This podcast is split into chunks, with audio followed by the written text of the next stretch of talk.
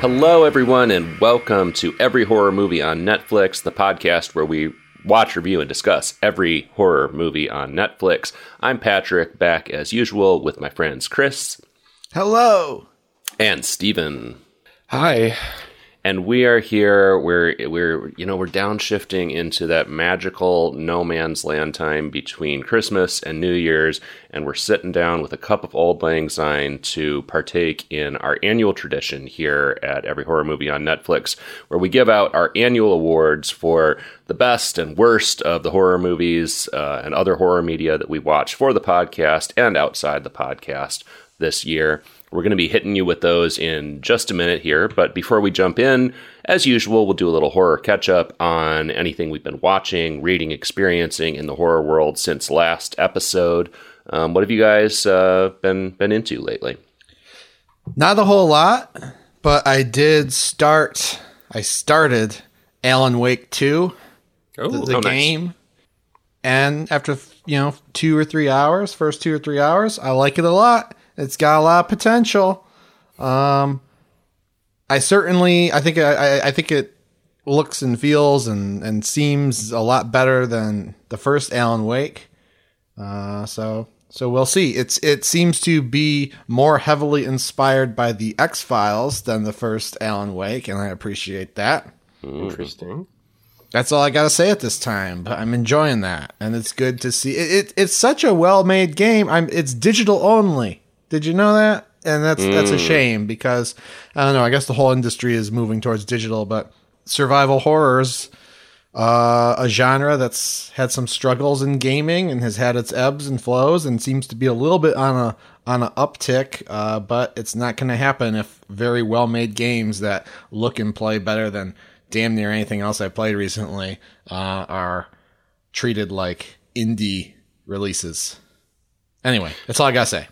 I actually just downloaded Alan Wake 1 and Uh-oh. I'm really excited to play it because I've heard good things for a long time. Um, and I think it kind of recently was made available for PlayStation, maybe, because I think it, it seemed inaccessible to me for a long time because I think it was Xbox only.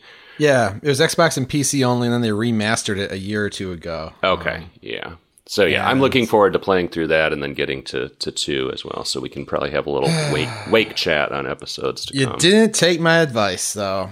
Yeah, you said just skip one, but I've heard Mm-hmm. amazing things about one from so many people, and I, I wanted to see where it all starts. All right, well, if you if you don't like it, you should still play Alan Wake 2. All right. It's, it's your journey. Well, on the survival horror front, uh, I, Chris, you'll be proud. I recently, uh, it's the holiday break. I restarted Resident Evil Seven. It was Good. too scary for me the first time. It's still too scary for me, but I'm going to try and beat it. Um, It's just a game. it's just a game. I have to remind myself while playing it. It's just a game. It's true. It's fucking terrifying. Yeah. Uh, even with the lights on. I'm playing with the lights on this time, and it's still too scary. It's just a game. It's just a game. It's just a. Ah! Uh, I watched two of my favorite Christmas movies uh, earlier in this break: Silent Night, Deadly Night Two, and Christmas Evil. I I can't go a season without seeing at least Christmas Evil. Um, and you know those those are a blast. And over on the Amon uh, book club front, we started a new book for the new year, uh, a little bit early. Brian Evenson's short story collection, Fugue State. I read the first two stories yesterday, and it's kind of, I dare say, unlike any short fiction I've read. The stories are very oblique, and I, I'm I'm confused but intrigued, and I look forward to digging into that. So join us, join me on the Discord in the Stevens Book Club chat if you want to talk about that. And uh, you know, if your New Year's resolution is to get back into reading, it's a good place to start because uh, we take things very loosely over there. There's no no hard and strict rules. People join the discussion; they haven't even finished the book. It's crazy. Everybody's welcome. Yeah, we've got a link to the Discord in the show notes for this episode, and I'm looking forward to getting back into the loop with the book club on this one because I love short stories. So I'll be I'll be in on that. Um, I in the past week or two uh, did the ceremonial watching of Gremlins one and two for the hol- holiday season, which was a delight as always. The only other thing I really have as far as a plug, uh, and it's it's you know it's one of those things where it's a little horror adjacent, but I did get to see Godzilla minus one, and that fully lived up to the hype that I had seen. I didn't really know much about it other than that it's a Japanese Godzilla movie going in, um, but I was not prepared for a surprisingly effective period piece that uh, kind of delves into the effects of post World War II trauma in Japan in the years immediately following the war uh, stacked on top of some really incredible monster action. It just kind of worked on every level for me and felt like the kind of action that I I love to see and wish there was more of. So I'll add my voice to the chorus of those uh, uh, endorsing Godzilla minus one.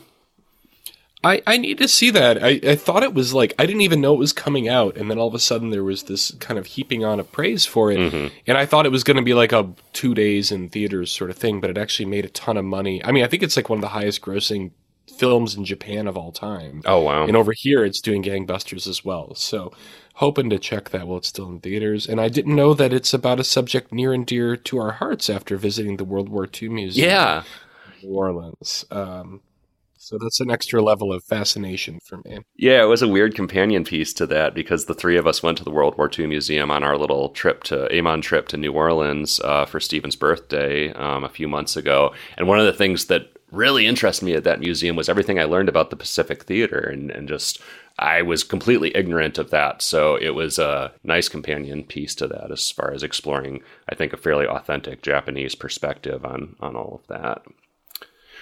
But anyways, we're not here to talk about the fucking Pacific Theater. We're here to we talk. should. Well, let, you know what? We're a history podcast now, and we're gonna bring in the new year talking about the Bataan Death March. Jesus Christ. All right. Uh, well, we're going to get into our awards here, and I'll run down the categories as usual before we um, start handing them out. We are going to pick our favorite movie we watched for Amon this year our least favorite Amon movie we watched this year. We're introducing a new award because you all know that we took a little detour uh, this past year in support of the writers and actors strikes. We left Netflix behind for a few months and uh, reviewed A24 horror movies because A24 was actually managing to treat its talent appropriately during the strike and so got some waivers to continue their productions. So we'll be giving out a separate award for our favorite A24 movie that we watched during that process, and we're calling that one the Sacred Deer Award in honor of the killing of a sacred deer, which we watched. Then we're going to give out our award for Best Horror Movie of 2023. So that's the best horror that came out this year. Uh, could be something we watch for the podcast or not. Uh, best Horror Discovery, which is any horror media from any year that we uh, discovered and enjoyed in the past year. And finally, the beloved Spirit of Jai Award, which is the award for the character in one of uh, the movies we watch for the podcast that most lives up to the wonderful, unforgettable, heroic, noble uh, spirit of Jai, a character from a movie we watched fucking six years ago that you probably only know this meme if you are a diehard who's been following us for a long goddamn time, but we still love our Jai on this podcast. Oh, I want to throw in one more tiny award at the end. I want to oh. do one for my favorite uh, book club selection of this year. Oh, sure. Let's do it. I won't be participating in that because I don't know how to read. yes, as you've demonstrated over and over again. Yes. All right, well, let's lead off with our favorite Amon movie of the year. Chris, would you like to start, perhaps? Yeah, and I want to I want to preface this by saying it was a bad year for Amon movies. it was a wild year. Going down that list, I was like, "What the fuck are half of these movies?" I I feel like you know, usually if, if, there's some gems every year, there's a couple gems where I'm like, "Oh man, that was a, that was a cool discovery." This year, everything was pretty bad except for a couple movies that I'd already seen before. And then when we switched to A24, ironically, it didn't get much better.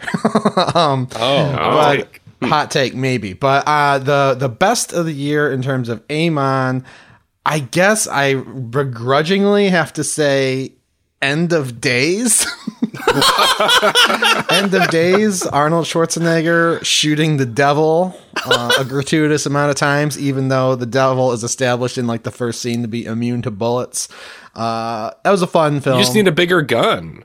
He just Yeah. gets bigger and bigger weapons throughout the film, as I remember.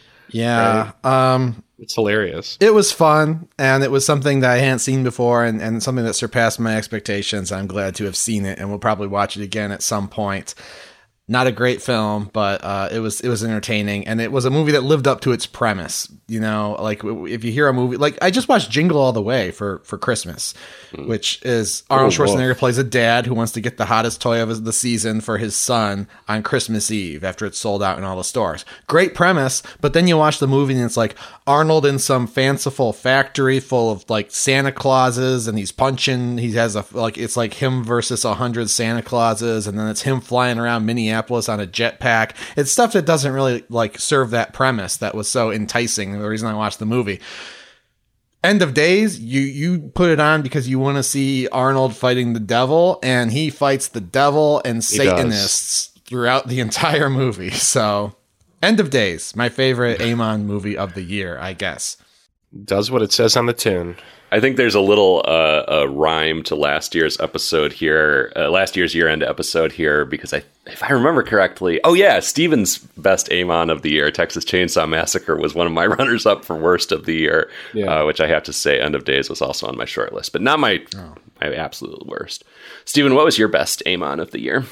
Well, I think Chris forgot that we watched Julia Ducournau's Raw this year for Amon, um, and I, I felt kind of I felt kind of odd picking like a, a film that is known to be very good critically and commercially for this because you know the spirit of Amon is all about watching the shit that uh, that that people are are kind of afraid to waste their time on, but this film I think was first available streaming on Netflix and it had been in my queue for a long time.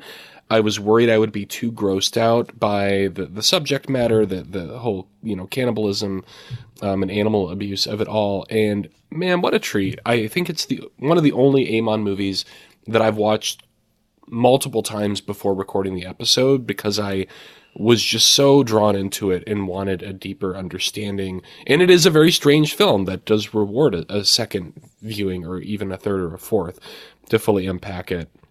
I think it's just a masterful coming of age film uh, that that is also deeply chilling and really captures the uh, the, college experience very well.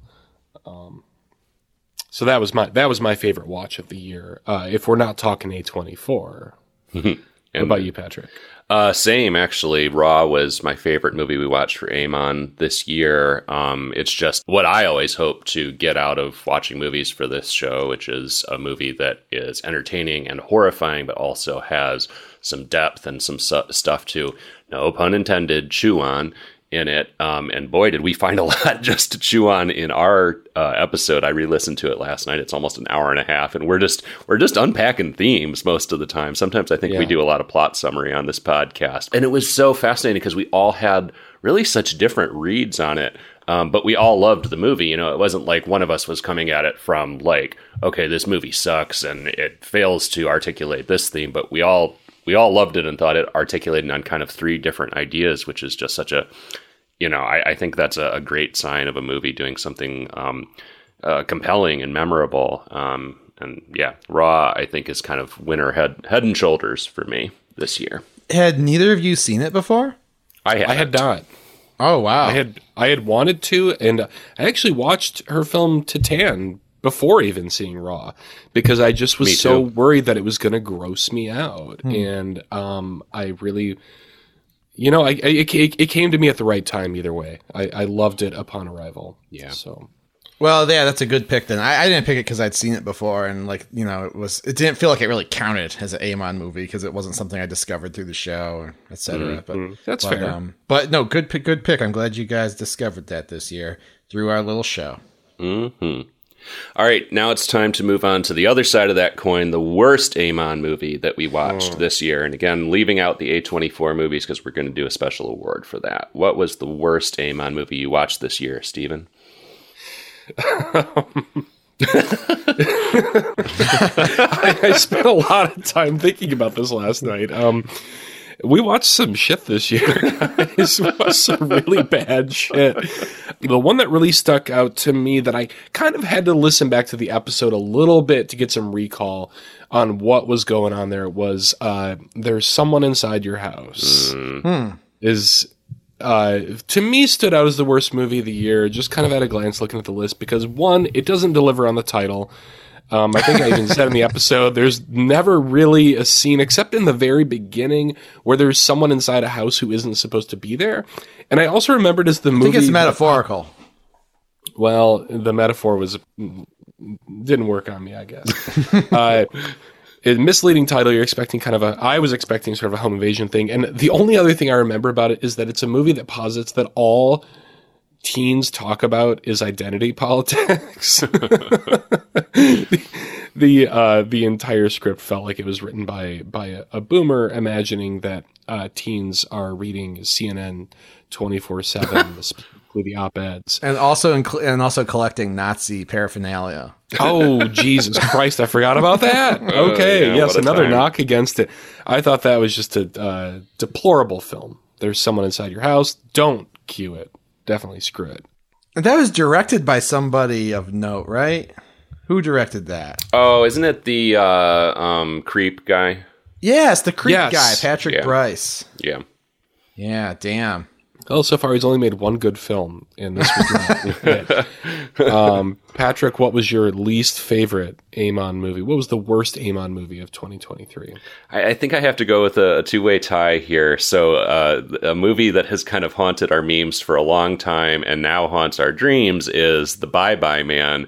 Just Yeah. what a what a, a circus of so many mismatched, half baked elements. You got cameos from notable, notable actors who just seem absolutely uh, wasted on those roles. You have a central villain who's just kind of this grab bag of bizarre mythology that's never really explained. I, I also listened back to this episode to kind of refresh my memory, and it was kind of fun just listening to our like us unpack our mutual shock at this experience and uh, brought it all back for me. That one was at least bad in a fun way. Tusk was not, and that is my runner up. I've ranted and raved about Tusk enough already on this podcast, so I'm not going to say anymore. But Well, those you- were listen, the, those were the listen, two biggest pieces of shit for me this year. You also had already seen Tusk, and you still made us and yourself watch it again. So that's on you, motherfucker. You you picked it was not because it was a piece of shit and you hated it. yeah.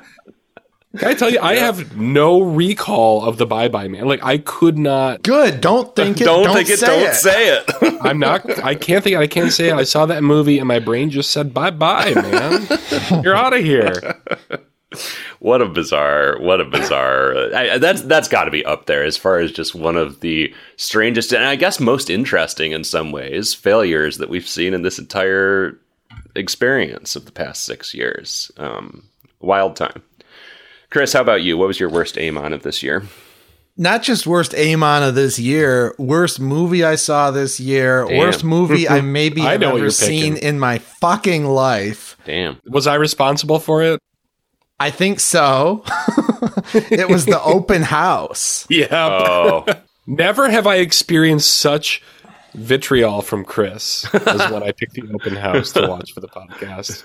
As if I had made the film. and i still feel so like fortuitous in my timing of missing that episode Yeah, yeah. I think you. I think you need to watch this. Um, maybe i will I just. I, what can I say that hasn't already been said? This. This is just like the stereotype of a bad horror movie. Nothing happens in this movie. It's. It's ninety percent people walking around in the dark. Um, it feels like it was written by Chat GPT. I think this is mm-hmm. where AI is going to push the industry because Netflix is going to just be like, "Oh, here's some script that was here's some movie that was made with minimal human input. We took the guy from 13 Reasons Why because that was a hit and we just like made some half-ass like this is horror, right? The light went out script, and I just have nothing but contempt for this film. And I, it was a, it's a stain on my soul that I had to watch it. And it wasn't like dude, we watch we watch plenty of bad movies, but they at least have something in it that gets me gets my pulse rate up. Like say the blue whale when a certain character shows up we'll, at the end. we'll talk about that later. Trust me. um, but the open house was just put made me feel like I was in a coma, and just it's just really really bad, really bad. If I had to watch a movie like that every week, I would move to a different country and. Uh, I'd put myself in prison with no TV. I'd say, what do I have to do to get in the cell with no TV? And I do it. I mean, that's uh, that's kind of been the Netflix model for that was a Netflix original, as I recall. That's been their model since the beginning. Netflix original programming, aside from the the insane amounts of money that they've poured into like you know, giving, you know, letting Alfonso Cuarón make a beautiful film or uh, restoring a lost Orson Welles classic. Their original programming sucks and it's always felt like it was made by AI. I remember when House of Cards came out and thinking, oh, they clearly just looked at like who were the popular actors at the time. LOL that one of them was Kevin Spacey of all fucking people. And oh, don't say that around Chris. Bullshit show about it. I, I, that's a that is a shocking take because House of Cards was actually good and actually was done it? when Netflix had some credibility, and I think Kevin Spacey was was not the star that he became uh, before House of Cards.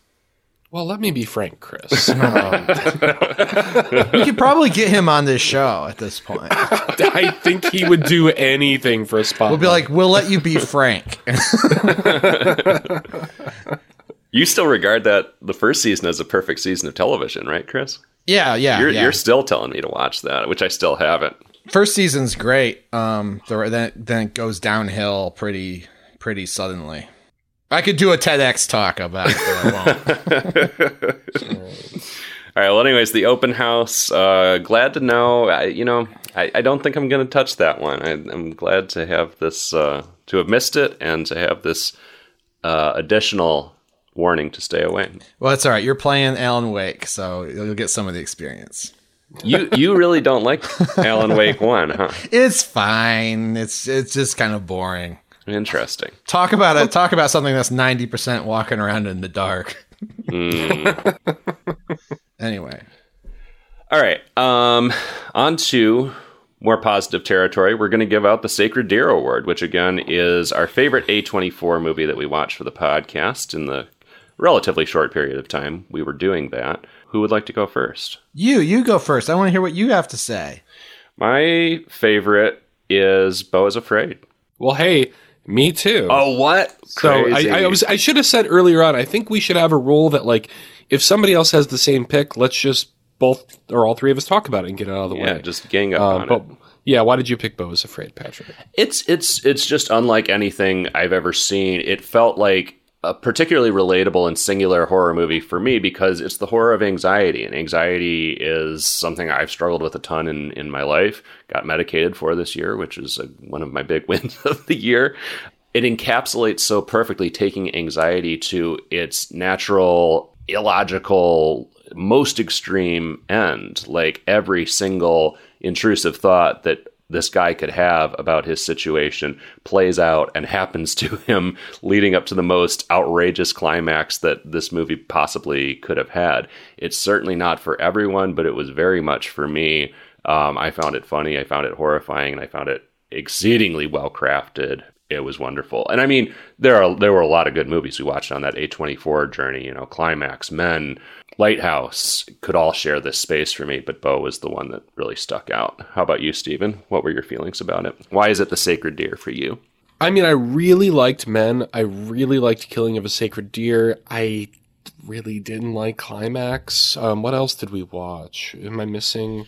Probably the lighthouse. The lighthouse is great. The lighthouse is great. The black coat's Tusk daughter. Sucks. Oh yeah, the black coat's daughter is get, get some love. Me. Get some love for the black coat's daughter. Mm. I no? have a feeling it's gonna get some love. no, it's not. when I'm done talking. Okay, I like black coat's daughter too. It's it's more middling of that bunch for me. I loved Man as well. But but Steven, no, Beau was afraid is yeah. just it's just um we, we we've had some indie filmmakers who have to- toyed with the horror space uh, in recent years who have gone on to make a third feature that is, you know, at least twice the budget of their biggest budget film before, and they've just taken big swings. This was a, a, a notable member of that group, um, Ari Aster, coming off of Midsommar with a shitload of money, you know, for his kind of film, maybe like thirty million dollars or something.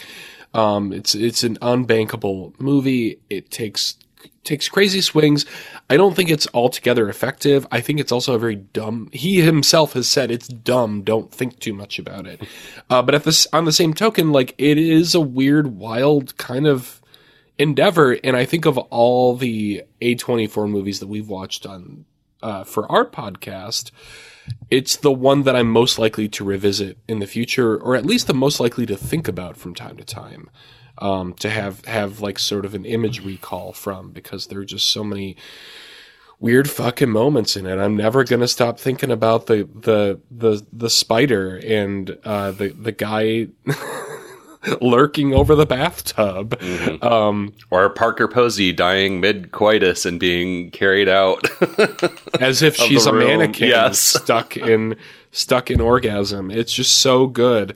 Um, I think it's a it's a it's a mess of a movie. I don't think it's very deep. I think the I still really don't like the whole kind of middle passage with the the theater troupe. I I get what Ari's trying to do there, but the movie is not smart enough or sincere enough to pull it off. But it's it stuck with me enough that I made you guys watch it after I had kind of mixed feelings the first time going through. I mean, this movie is so weird and idiosyncratic that like it essentially broke A24 at this point. Like this movie did terribly to the point that now all these rumors are flying that we've discussed on the show already that like A24 is going to try and move towards more bankable IP which is sad. But I mean, talk about a sacred deer. I guess we can look back on this as perhaps the final hallmark of a certain era of this uh, distributor that has put out some pretty incredible stuff. Mm. What was your sacred deer, Chris?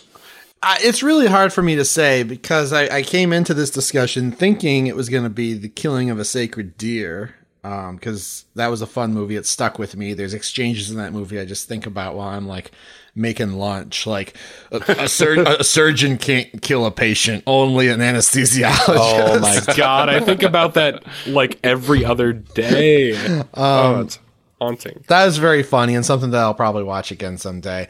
Beau is Afraid, though, I kind of forgot about that. The first, you know, b- half of Beau is Afraid is amazing. The other half really kind of dragged for me. I can't say it's my favorite because I wouldn't recommend it to anybody. I don't think I'd recommend the first half hour to somebody, but I can't. I can't vouch for Beau is Afraid. Um, you're gonna hate it, but I've already vouched for Tusk. I've told friends to watch Tusk, so I think that has to be my favorite A24. Which I know it sounds bla- like blasphemy because we watched a lot of you know so-called great films uh, for A24, but. Um, Tusk is one that kind of really surprised me and I really enjoyed. And uh, can see myself watching in the future. So, and it's an early. I mean, it's worth noting Tusk was a fairly early A24 film. Um, I I would say it's probably the movie. It's the movie that put them on the map for me, even though I didn't see it at the time it came out. Um, just because of like what a wild gamble it was, while also being a fairly low budget movie. It was it's, it's kind of paradoxical, but it, it gained a lot of uh, traction in in the news media because of that. So, you know, it's so, a lot like Beau is Afraid. All the stuff you're saying about Beau is Afraid. Oh, it's true. He's taking big swings. Oh, it's so stupid. Except they have Justin Long turned into a walrus instead of like a eight foot tall cock and balls Penis talking monster, to our main yeah. character.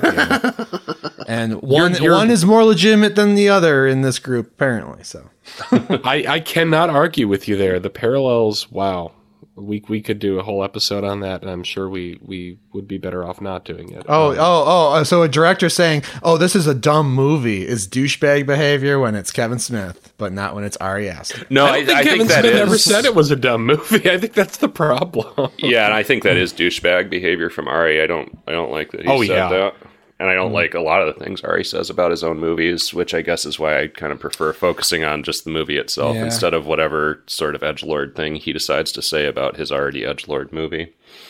True.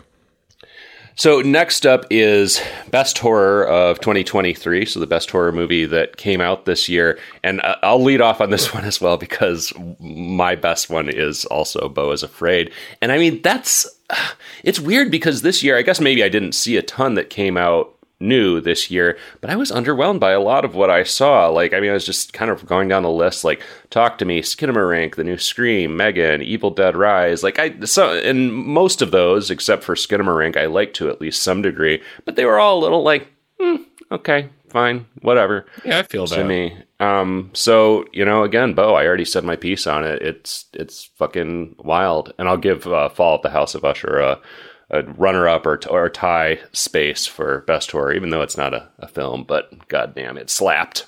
If we had a category for series, I was going to throw that in. I mean, I think I really enjoyed The Fall of the House of Usher, but it's pretty slight. Like it does Sure. feel like kind of a Succession knockoff in some ways. I don't think it has a whole lot to say, but it was it was fun and it was nasty. Yeah. and the performances are great. Bruce Greenwood was able to like command the whole show Mm-hmm. along with Carla Gugino, and he was a fucking replacement. Like, remember, um, uh, what's his name got fired? Langella.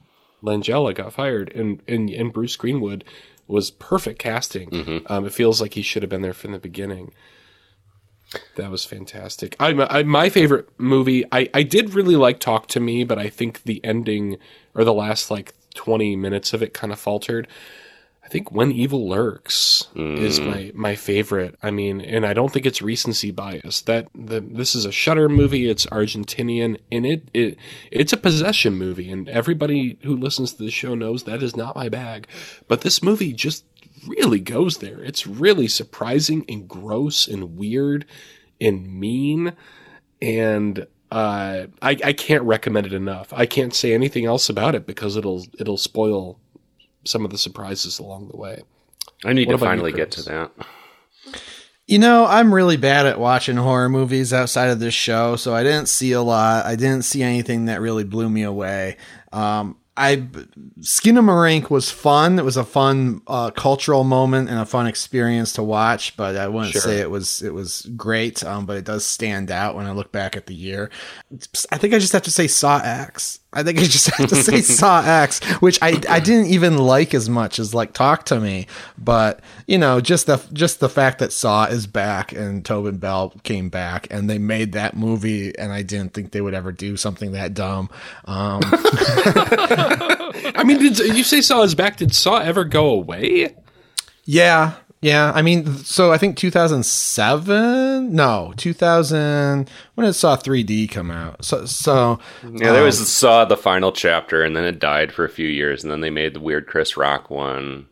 Oh, and then Yeah, they made it- Jigsaw. It never really went away for that well, long. they made them yearly until True. 2010. From Yeah. like 2003 to t- 2010, they made them yearly, and then they made one in 2010. Then they didn't make one until 2017. And then Spiral came out in 2021, but that was sort of a spin-off. Um, it didn't have Jigsaw in it. So bringing going back, and apparently they're doing Saw 11 next year, so we're back on the year, yearly release schedule, and I think that's pretty cool. So I'll just say, okay, fine, good job. That's my favorite movie of the year, even though it was pretty bad. Um, the best, the best horror thing that came out this year would be Resident Evil 4, the remake video game, but we're not, we're not talking about video games, so. We just talked about. Fall House of the Fall of Fall of the House of Usher. So give the Yeah. give the pitch for the RE4 remake. Yeah, the I mean the RE4 remake. Another thing that's like, I feel like they've put out a, a port of the original Resident Evil 4 every year since it came out. It's always on a new system, but it's the same game. And then uh, they've been remaking the Resident Evil games, and they remade Resident Evil 4, which seemed like a fool's errand because the first game is a masterpiece and hasn't really aged. But it was great, and um, uh, my opinion and the opinion of the people I know who adored the first Resident Evil 4 is that this has kind of replaced it, and it's it's hard to imagine us going back to the old Resident Evil 4, even though it was maybe my favorite game of all time. Uh, so good for them for doing that. That was fun. It continues to be fun. I'm gonna replay that one for sure. That was the best new horror release for me. Not a movie, but again, I'm bad at watching movies. Looking forward to digging into that now that I finally have a PS5 sometime in the new year after I get through Alan Wake 1 and 2. All right, so that brings us to the best discovery, best horror discovery category, which is again uh, mm. something that you learned about this year uh, and enjoyed, not for the podcast, and didn't come out this year. It can have come out any year, any medium. Um, Steve, I don't know. I'm trying to keep track of who's who's you, you first. do it. You do it. You go I, first. I went first the last two times. Oh, then don't go first. I'll go. Chris, first. you go. What's your discovery? Um, uh, Happy Death Day. Something oh. that I had been meaning to see for a oh, while fun. and never did, and and it had I kind of had low expectations for it to be honest, and I watched it and it kind of blew me away a little bit. I really liked it. I was when I saw it, I was like, oh, I got to go to the library and get Happy Death Day 2 now. And I didn't do that for some reason. Mm. Still should do that. I've already forgotten a lot of the details of the first Happy Death Day. But no, it was fun. And especially because, like, I saw Freaky and I was lukewarm on it. And they have the same director and the same kind of tone. So I wasn't expecting a whole lot. But um, Happy Death Day. That's a good one. That's how you do a horror comedy. And it was it was sincere, scary, and funny, and interesting at the same time. So I'm glad I watched that on my own. Speaking of which, did you guys see Christopher Landon has followed yeah. uh, Jenna Ortega and Melissa Barrera out the door of the Scream franchise? That's really uh, fallen the fuck apart. I heard his friend uh, and, and screenwriter Michael Kennedy on a podcast the other day, and he like almost started crying. This was oh, damn. before before the news broke, but he was like, "I feel so bad about what's happening." He the Christopher Landon was getting death threats um, his family members were getting death threats over these salary disputes that he has no control over. Mm. Um, so I was kind of happy to see that he finally was just like, all right, fuck you, toxic fandom. I really wanted to make this movie, but my life and livelihood is more important. So goodbye. Wow. I, I, I was told toxic fandom was a Zack Snyder thing. Oh my God. Turns out it's rampant. It's rampant, Chris, in all forms of media. What was your favorite discovery of this year, Stephen? Chuck Tingle was my favorite discovery mm-hmm. of this year. Uh, over over at my little book club, we read. You know, he's famously a writer of like weird, you know, just totally bizarre, off the wall erotica that I kind of ignored because it seemed very stunty to me. You know, he his identity is unknown. He wears a pink bag over his head that says "Love is real," and I thought, you know, fuck this. Like, he's not a real writer. I have no interest. Um, but I heard him as a guest on the King cast a couple of times, and he was surprisingly insightful, delightful, definitely weird. Um, in in a good way, and and uh, we read his book Camp Damascus, which is not perfect, but I think as as as his first stab at like serious writing, I think it's pretty commendable. And he he has said that his whole career is a Trojan horse for this kind of book and the kinds of messages that are in this book. Um, he's somebody who truly believes in in love and you know acceptance of all people and all you know sort of worldviews. Um, he, he's kind of a utopian in a way, and I I'm just cheering for him on the sidelines these days. I can't wait to see what he does next. Nice. My favorite discovery of this year, I mean, I don't know, and this is kind of a, this is weird. It almost seems like a stunt, but I guess sort of along the Chris lines. I feel like I didn't necessarily discover all that much this year. I watched the Chucky franchise. That was a fun time, but I don't know. I felt like I didn't really dig up too much else. I did very late in the season, thanks to the YouTube horror uh, channel on our EHMON Discord, discover the short film, short Christmas horror film, Treevenge, and I loved it.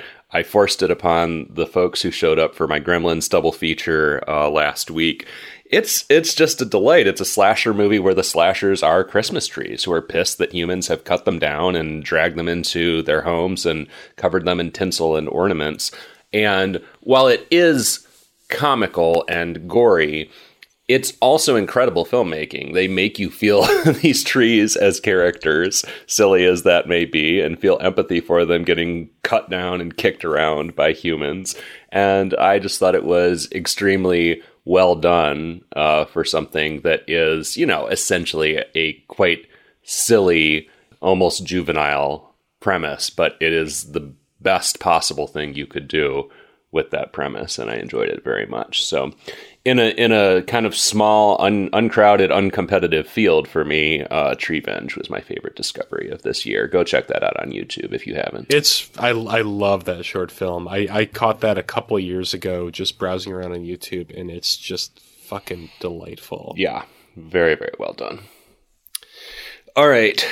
The year is drawing to a close, and the episode is drawing to a close, which means it's time to give out the most important of all these awards we've discussed today the Spirit of Jai Award. Again, Jai, a penniless shepherd uh, turned exorcist in uh, 1920 London, Fear Strikes Again. I think like the third movie we ever watched for this podcast. He left a huge impression on all of us to the point that we still drop his name and drop his little uh, musical cue on a regular basis on the podcast. So every year we pick the character we watched for a movie on the podcast who most reminded us of the spirit of Jai, which we all interpret a little differently. If you if you want to kind of explain your interpretation of this award, guys, throw that in here. But uh, Stephen, who most embodied the spirit of Jai for you this year? When I think of Jai, I think of Sorry, I already know where this is going, and I think we're going to have the same one. So I'm really getting excited for this description.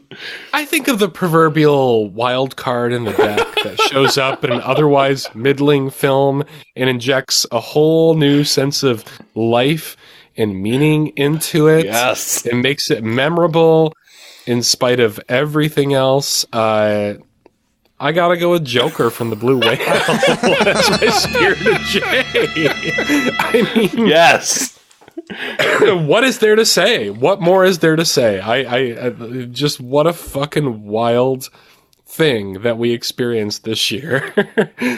tell tell me your thoughts because I, I have nothing beyond that. If it, if it wasn't already clear, I also share in your big Joker energy. Joker in the Blue Whale is also my spirit of Jai this year, and I guess it might be useful just to add a little context for those who may not have listened to our episode on this extremely obscure, I believe, Egyptian movie.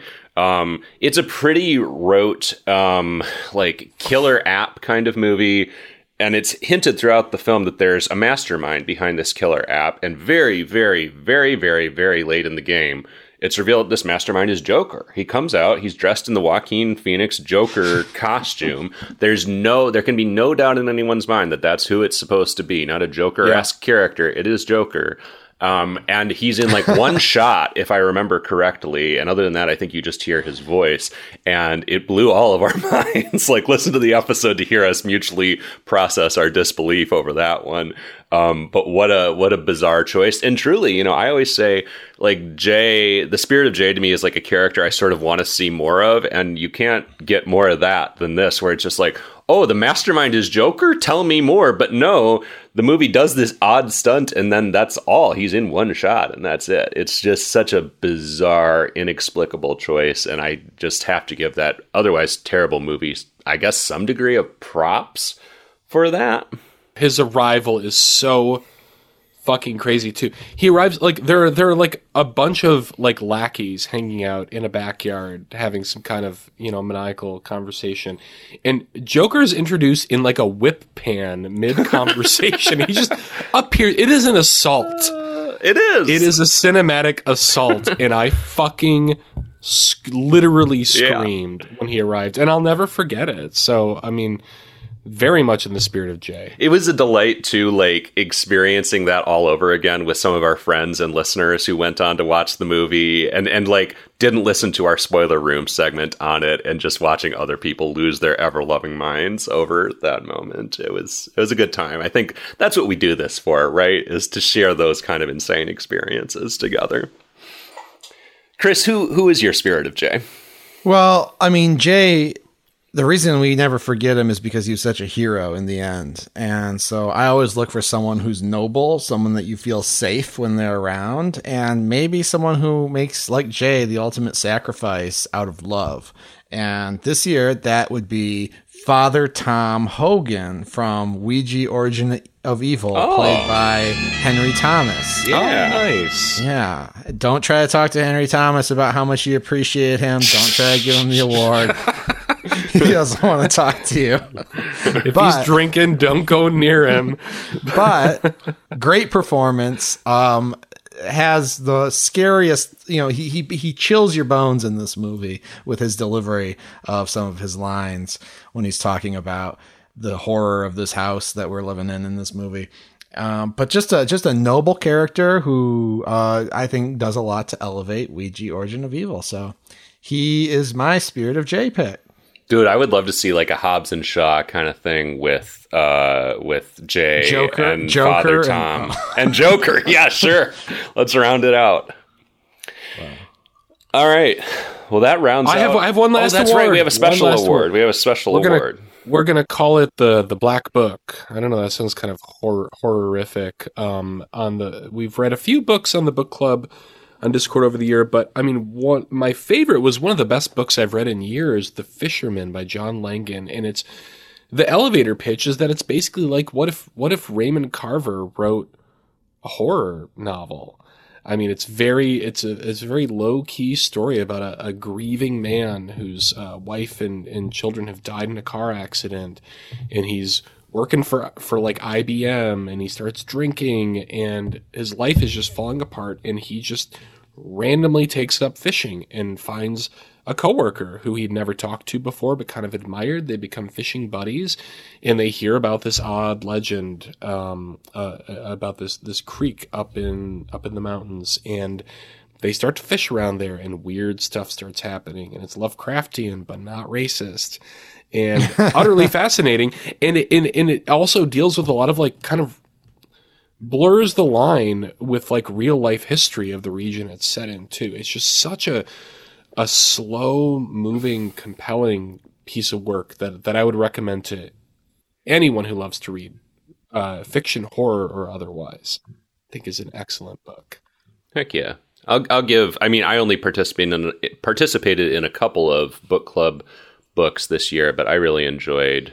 And, and I don't know. I had some reservations about this one, but a certain hunger, Hunger, yeah, yeah. Oh, mhm. was a wild ride. Um, I didn't necessarily like where it wound up in the end, but um, pretty incredible writing, I will say, along the way. And looking forward to hopefully joining you for some more in 2024, Stephen, because I like your like your picks and I like the diversity of material you've been pulling out for that one, and enjoyed Thank chatting thank with you. the the Discord folks.